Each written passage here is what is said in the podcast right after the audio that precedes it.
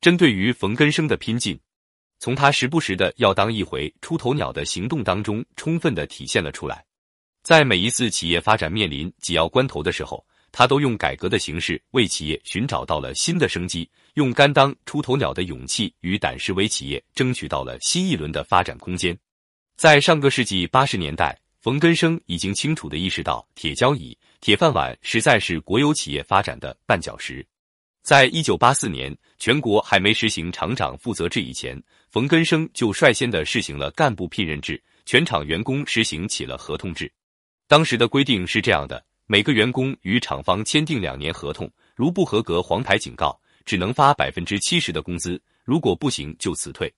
有人质问冯根生：“你这样做有政策依据吗？”冯根生答道：“没有，就是觉得不这样改革，企业实在没法发展下去。”也就是如此，冯根生跨出了国有企业改革的第一步。这一改革使得企业焕发出了更大的生命力。到一九八五年，中药二厂的销售额的收入已高达六千四百七十万元，比一九八三年的收入增加百分之一百六十，跃居全行业之首。有高潮就必定会有低谷。从一九八九年开始起，中药二厂便开始陷入困境，连续四年生产滑坡。一九九二年的销售收入降至到了一万零五百一十一万元，利税总额下降到一千四百五十七万元。而就在这个时候，冯根生又接到了通知，工厂的自营进出口权被取消了。冯根生在此便陷入沉思：什么原因使得企业陷入困境呢？药厂在外有众多的婆婆对企业的经营指手画脚，在内仍然被迫沿袭传统的生产经营机制，只要一提改革，各路红灯闪闪，举步维艰。面对着如此激烈的市场竞争，根本就没有时间再等了。在此，冯根生便决定披上洋装，买回一个对企业生产经营能够自己做主的机制。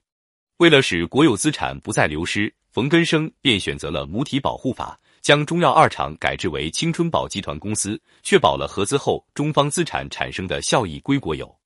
企业也就从这里彻底从低谷当中走了出来。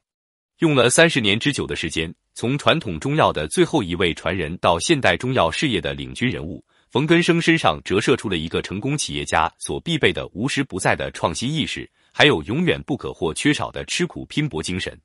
没有创新，青春宝就不可能始终成为杭州国企改革当中的先遣部队；没有拼搏，也根本就没有如常青树般的冯根生。有句话叫“人生能有几次搏”。确实如此，对于一个有远大抱负的人来说，拼搏与奋斗是为人所不可缺少的两个方面。奋斗是更长期的一种精神，拼搏则特指一种短期的突击。拼搏是奋斗重要组成部分，奋斗是拼搏的动力源泉。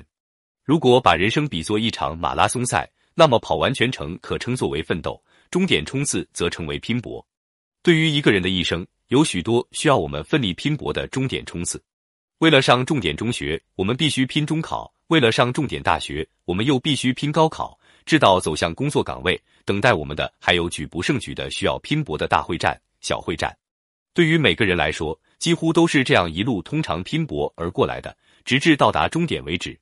对于一个有志于的人来讲，拼搏精神对自己的人生是至关重要的。每一个课题对于你来说都是一次重要的公关，从选题、调研。到最终的突破，如果没有一种拼搏的准备，体力上得准备连续挑灯夜战，精神上得需要无数次地碰壁重来，你将会在繁重的劳动或意外失败的沉重打击之下不战而败。拼搏意味着获得成功，不拼搏意味着平庸。千万不要以为生活的这种两难命题是对人的捉弄，许多成功都是通过一番拼搏而得来的，人也因拼搏而充实。